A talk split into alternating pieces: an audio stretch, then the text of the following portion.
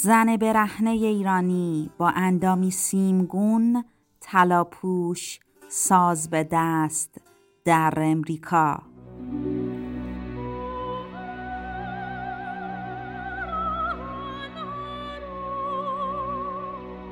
چنین وصف دلانگیزی شاید امروزه زیاد تکون دهنده نباشه ولی زن برهنه ساز به دست ایرانی ما در امریکا زنی است از بیش از 1500 سال پیش.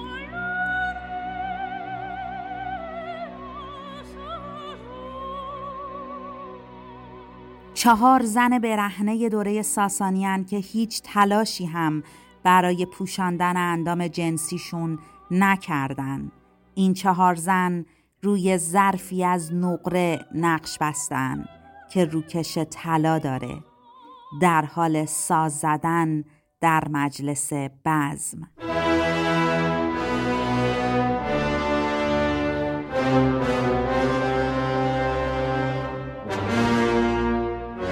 هستی پودفروشم و در گنجنامه این هفته از سری پادکست های رادیو فردا می‌خوایم سراغ زنان بریم. زنان عصر ساسانی زنان برهنه.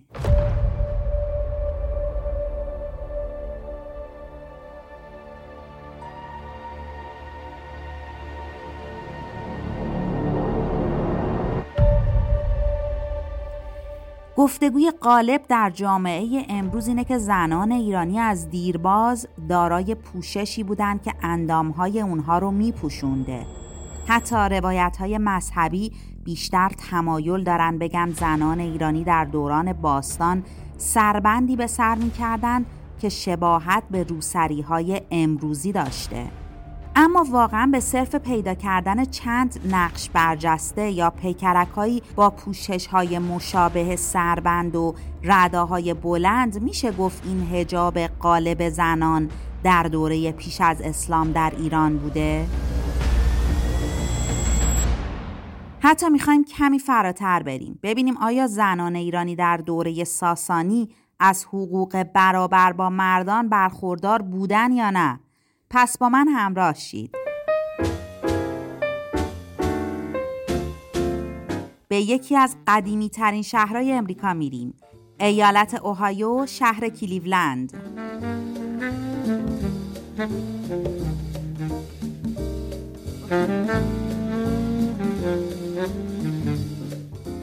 کلیولند در ساحل جنوبی دریاچه ایری و منطقه معروف به دریاچه های بزرگ از مراکز صنعتی مهم امریکاست. شهریه که به پیشرو بودن معروفه. همیشه در خط مقدم مبارزات مدنی امریکا بوده. از مبارزه برای لغو بردهداری تا عنوان نخستین شهری که مردمش شهردار سیاه بوس انتخاب کردن. اون هم 55 سال پیش.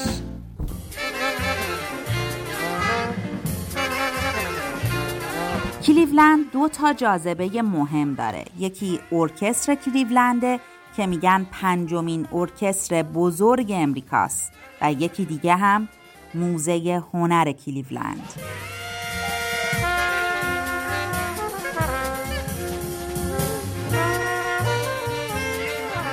موزه کلیولند در سال 1913 با پول سرمایهداران صنعتی کلیولند به سبک معماری نئوکلاسیک ساخته شده. 61 هزار شی رو در خودش جا داده و برای بازدید ازش نیاز به خرید بلیت نداریم.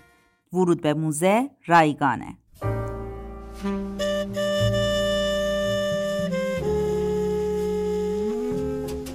با اوصافی که از پیشرو بودن کلیولند گفتم شاید خیلی دور از ذهن نباشه که موزه این شهر بیشتر آثارش به جای اینکه حاصل قارتگری استعمارگران باشه با پول خریداری شده یا بهش هدیه شده. آثار زیادی رو هم پس از اینکه فهمیده از جایی دزدیده شدن به صاحبش برگردونده. بعضی ها هم البته به حکم دادگاه از این موزه گرفته شده. آثار ایرانی موزه کلیولند بیشترشون پارچه ها و بافته های دوران اسلامی هن. اما از قبل از اسلام وصف مهمترین اثر موزه را از هوراد ابراهیمی باستانشناس بشنویم.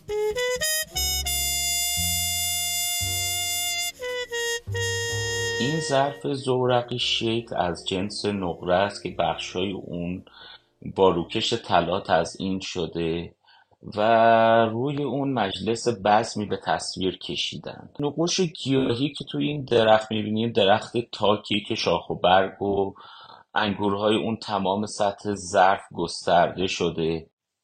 در مرکز این ظرف دو بانوی اوریان نقش شده که در حال نواختن نای و یک ساز چارگوش شبیه دف هستند.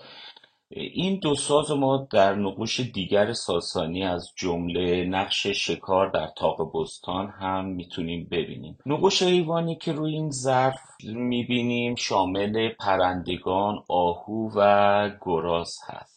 در گوش این ظرف نقش فردی است که اون هم اوریان نشسته و به نظر می‌رسه مشکی در دست چپش گرفته و تکوکی به شکل سر گاو با دست راستش بلند کرده و در حال میگساری است. نقوش بزم و زیافت از نقوش پرکاربرد در ظروف نقره دوره ساسانیه. به نظر می‌رسه این نقش نه تنها برای ظروف بلکه در دیگر هنرهای دوره ساسانی هم این نقش خیلی کاربرد داشته. از جمله می‌تونم مثلا از نظر معماری توی معبده بیشاپور روی موزایک های معبده هم شاهد اینجور نقوش هستیم.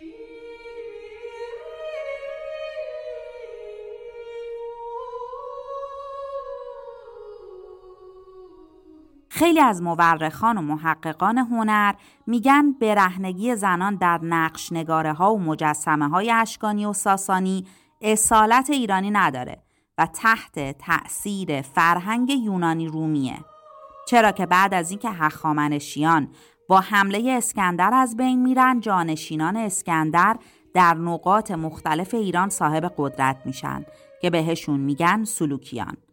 هنر عهد سلوکی در اون زمان رونق پیدا می‌کنه. بعد از اونها اشکانیان سر میارن که در حقیقت اشکانیان هم مجبور بودن به دلیل اتصال زمانیشون با سلوکیان برخی از نمادها و فاکتورهای حکومت سلوکی رو به کار بگیرن مثل هنرشون.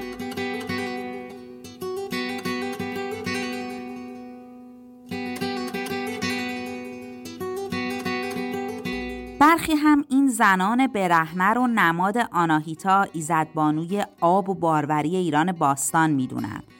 مثلا در سایت تاریخی حاجی آباد در استان هرمزگان مجسمه های برهنه یا تندیس هایی پوشیده از زنان در کنار هم پیدا شده که مربوط به دوره ساسانیه.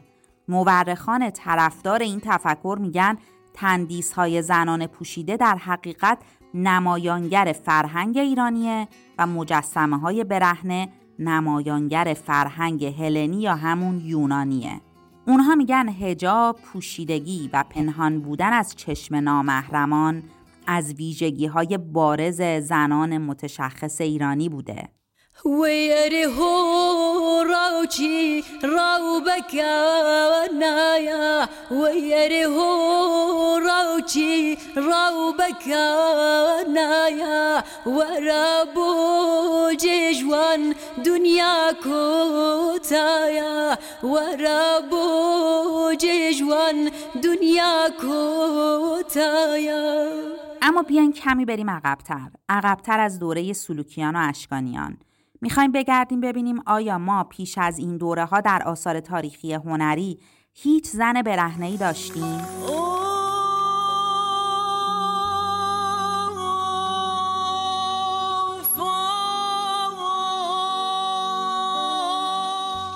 مدی احرابی انسانشناس دینی اول از قدیمی ترین زنان برهنه دنیا بهمون میگه در با قضیه figurine های مجسمه هایی که حالا گلی بوده و به material مختلف درست می شده از قبل ما قدیمی ترینش رو در دنیا در مراکش پیدا کردن. به نام تنتن Venus of Tan-Tan بهش میگن. به اینا ونوس می‌گفتن چون که زنبل با چی میگن بدن زن رو ارائه می‌دادن.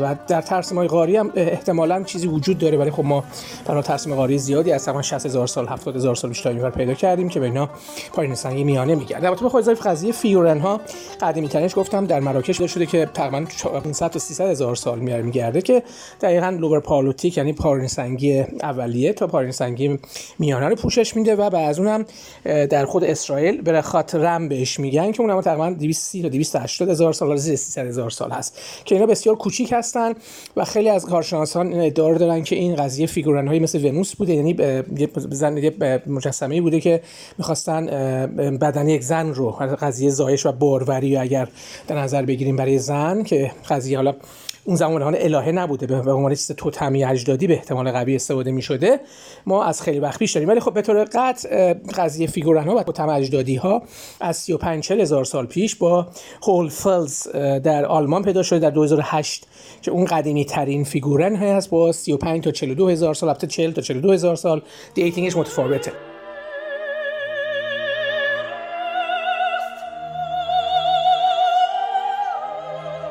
اما تو ایران چی؟ آیا زنان برهنه در آثار هنری باستانی ما ریشه های یونانی و هلنیستی دارن؟ هوراد ابراهیمی باستانشناس به همون از نخستین پیکره ها یا مجسمه های پیش از تاریخ در ایران میگه. می‌تونم بگم که قدیمی ترین نقوش و دست ساخته های بشری رو که مرور می‌کنین از نظر ساخت پیکره انسانی می‌تونیم بگیم که قدیمی ترین پیکره که انسان ساخت پیکره زنانی بوده. از آثار پارین سنگی چیز حدود اواخر پارین سنگی چیز حدود 20 هزار سال پیش ما پیکرک هایی از زنان رو داریم که به ونوس ها معروف هستند ونوس های مختلف در جای جای اروپا پیدا شده و وارد نوسنگی که میشیم در جای مختلف خاورمیانه ترکیه بین نهرین ایران پیکرک های ونوس ها رو داریم که اینها همه پیکرک های زنان هستند که نقش ایزد بانوان پرستش و نگاه مذهبی مردم اون دوره رو به ما نشون میده و جایگاه زن رو در اون جوامع برای ما ترسیم می‌کنه. شاید معروفترین ونوس پیدا شده تو ایران ونوس تپ سراب باشه که چیز حدود هزار سال قدمت داره. در ادامه ما در اصل مفرق همچنان نقش زنها رو توی اشیاء مفرقی مثلا لورستان می‌تونیم ببینیم و توی دوره پیش از تاریخ همچنین اینو لازم تذکر بدم که روی سفال های پیش از تاریخ نقش زن رقص زنها پایکوبی زنها رقص دست جمعی روی سفال های پیش از تاریخ مناطق مختلف ایران ما شاهدش هستیم. در دوره ایلامی همچنان ما نقوش ایزد بانوان و پیکرک های ایزد بانوان رو داریم. توی جاهای مختلف محوط ایلامی ما این پیکرک ها رو به دست آوردیم. در دوره هخامنشی باز روی مهرها ما نقوش زنها رو شاهد هستیم. در دوره پارتی تحت تاثیر هنر هلنیستی هنر یونان و ارتباط گسترده که اون زمان مردم ایران با فرهنگ های غربی خودشون داشتن یه تحولی توی سبک هنر و مجسم سازی ایرانی ایجاد میشه. ما تعداد متنوعی از مجسمه های بزرگان شاهزاده ها و زنهای درباریان و اشراف رو داریم که توی خونه ها محوط مختلف به دست اومده.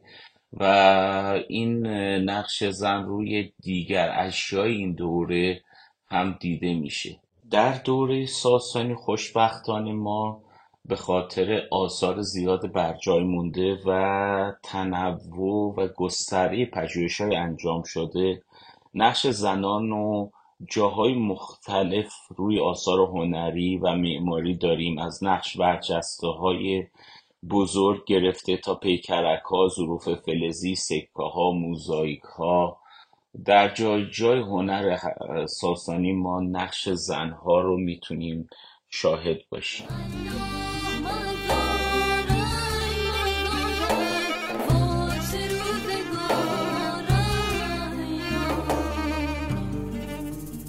مدی اهرابی با این نظریه مخالفه که زنان برهنه در آثار و هنر ایران باستان به صورت کامل تحت تاثیر فرهنگ یونانی بودند.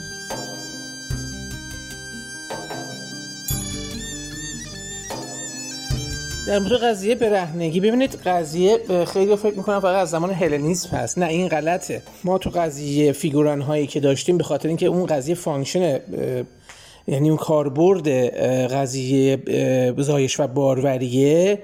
این قضیه فیگوران ما قبلا یعنی خیلی قبل از هلنیزم مثلا 2500 ساله ما در ایران داشتیم. همونطور که گفتم تپه سراب زاغه مهرگره جاهای دیگه. بعدها بله مجسم سازی که شروع میشه مثلا اردشیر دوم هخامنشی این کار رو انجام میده و مجسمه های آنایتا رو تحصی از افرودیت و مثلا دیتی های دیگه خدایان الهه زن دیگه از یونانی ها اینجا انجام میده. ولی این ربطی فقط به زمان ساسانی ها یا زمان هلنیس نداره. قضیه فیگورن هایی که پیدا شده برای ده ها هزار سال پیش اونا برای خودشون مسیر سر تحولی خودشون و کاربرد و فانکشن های خودشون داشته. جپونه کی جای دستر جوله آی زبونه زرگری خونده اینکه زنان در هنر عهد باستان ایران حضور داشتن به این معنا نیست که اونها لزوما از جایگاهی مساوی با مردان برخوردار بودند. اگرچه پیش از ورود مسلمونا به ایران در عهد ساسانی زنان برای دستیابی به حقوقشون موفقیت هایی کسب کرده بودند اما وضعیت حقوقی اونها همچنان نابرابری با مردان رو نشون میده.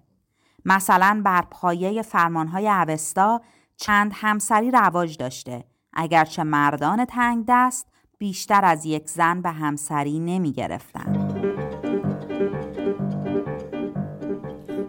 جینگ جینگ جان جینگ جینگ جان جینگ بوشو بلا جان جینگ بوشو بلا جان بدین خو امو جان تو را جان میا جان.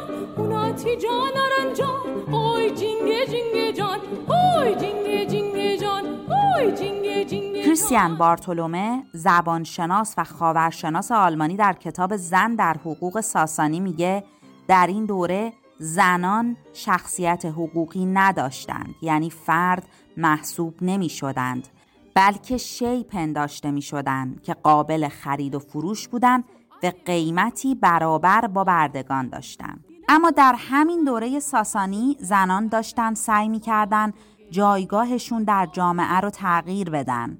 کارهاشون شاید جنبش زن، زندگی آزادی یا حتی جنبش های فمینیستی غرب رو به یاد میاره. اون هم در ایران عهد ساسانی 1600 سال پیش. مثلا شهبانو دینگ همسر یزگرد دوم در تیسفون به نام خودش و به تنهایی مهر می‌زنه. مهری با لقب بان بشنان بانیش به معنای ملکه.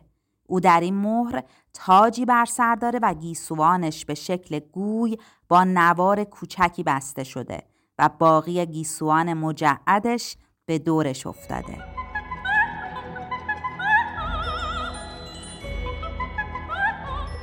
هوراد ابراهیمی از برخی از زنان عصر ساسانی نام می‌بره که در تلاش بودن همتای مردان حقوق برابری داشته باشند.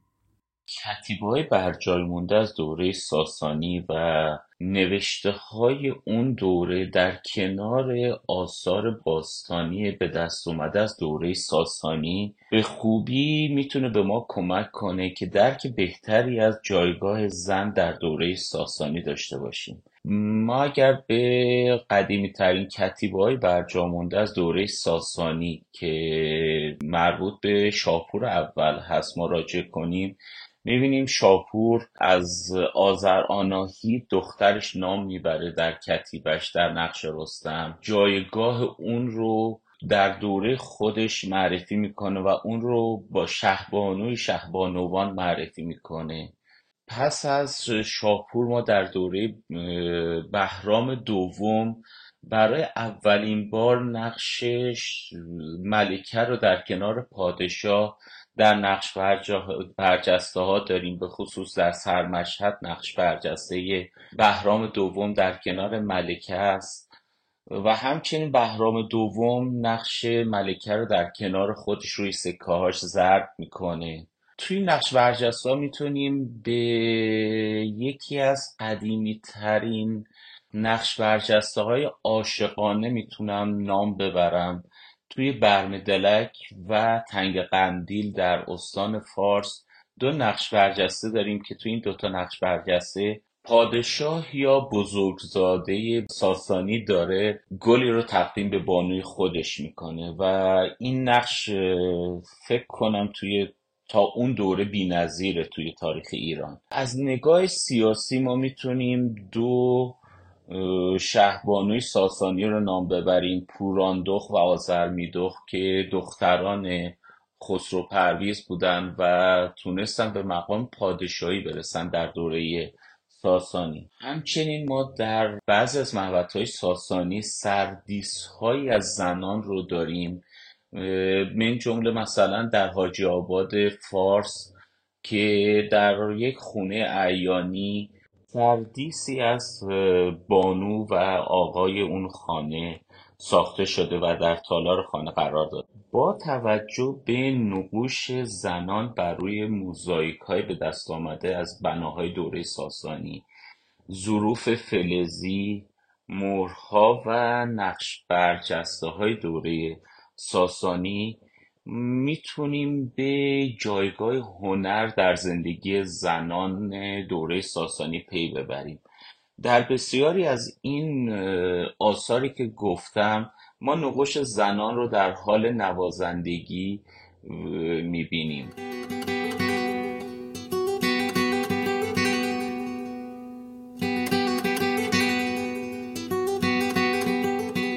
با همه اینها در سیرالملوک خاج نصیر دین توسی از زبان مزدک میگه که زنان را چون مال یکدیگر شناسید و هر که را به زنی رغبت افتد با او گرد آید و رشک و همیت در دین ما نیست.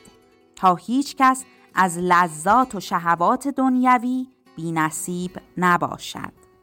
با این حال از نظر تمرگین دین ایرانشناس اسرائیلی وضعیت از این بدتر هم میشه. بر اساس متون پارسی میانه وضعیت زنان در دوران ساسانی از دوران اسلام خیلی بهتر است. البته هنوز حقوق و وضعیت قانونی امروزه دنیای غربی را ترجیح میدیم اما میان اسلام و دین زرتشتی که دین امپراتوری ساسانی بود بدون شک دوران ساسانی را انتخاب می کنم. سلسله ساسانی دو تا امپراتور زن داشت پوراندخت و آزرمیدخت که در دوران اسلامی غیر قابل تصوره بر روی برخی سکه های شاهان مرد هم شاهبانو دیده می شود با خواندن کتاب های پرسش و پاسخ موبدن زرتشتی معلوم می شود که فرق بیش از این که میان زن و مرد باشه میان آدم آزاد و برده بود چه زن چه مرد. مثلا زن می‌تونست ولی قهری خودش باشه. البته با اجازه پدر یا شوهر اما بعد از گرفتن این اجازه مستقل بود. زن می‌تونست صاحب مالکیت باشه یا ولی قهری ارسیه در بیشتر انواع ازدواج ازدواج فقط با موافقت زن انجامی شد جز خودوده که بحثش پیچیده است که به یک برنامه مستقل احتیاج دارد. و یکی از انواع ازدواج می‌تونست بدون اجازه پدر دختر انجام بشه. البته نوع پایینتر که در آن مرد مسئولیتی نسبت به زن و بچه ندارد. پرسشی که به نظر من این موقعیت را بهتر از همه نشون میده این بود که اگر زوجی باشد زن و مرد کدامشان برود درس دینی بخواند کدامشان خانهداری کند. در اسلام حتی در دنیای امروزی اسلام مگر چنین سوالی اصلا مطرح میشه؟ جوابش جالبتر هم هست. آن کسی که استعداد اقتصادیش بهتر است به عنوان خاندار بماند. دیگری برود درس دینی بخواند. مشکل بیشتر با خانداری زن است چون زن طی زمان عادت زانانه و تهارت بعد از این مدت که تقریبا یک هفته طول می کشید نمی‌تونست به امور خانه و مخصوصا به مجمر آتش مقدس برسد. چون طی دوران ناپاکی محدود به یک اتاق بوده به نام دشتانستان که خروج از آن پیش از تهارت ممنوع بود راستی این قوانین تهارت و ناپاکی را زنان یهودی هم از زرتشتی ها بر عهده گرفته اند و تا به امروز مذهبی هاشون مراعات می کنند. البته برابری کامل نبود اما نسبت به قوانین اسلام خیلی بهتر بود.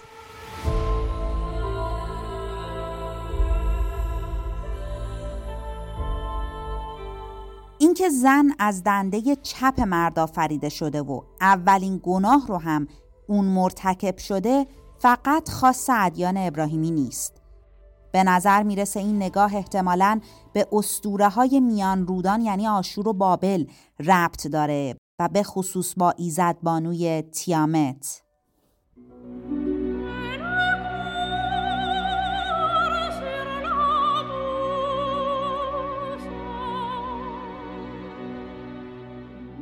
تیامت مادر عالم بود.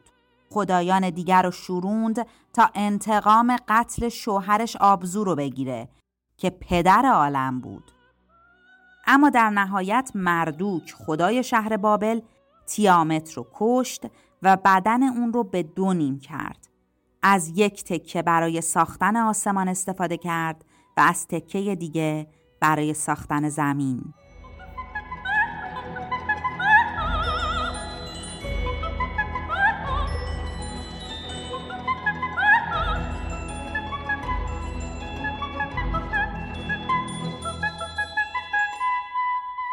من قصد داشتم پادکست این هفته سراسر با صدای زنان و با نظرات باستانشناسان، مورخان و زبانشناسان زن ایرانی ساخته بشه. از چندین بانوی متخصص ایرانی هم دعوت کردم اما متاسفانه همگی دعوت من رو بی پاسخ گذاشتم.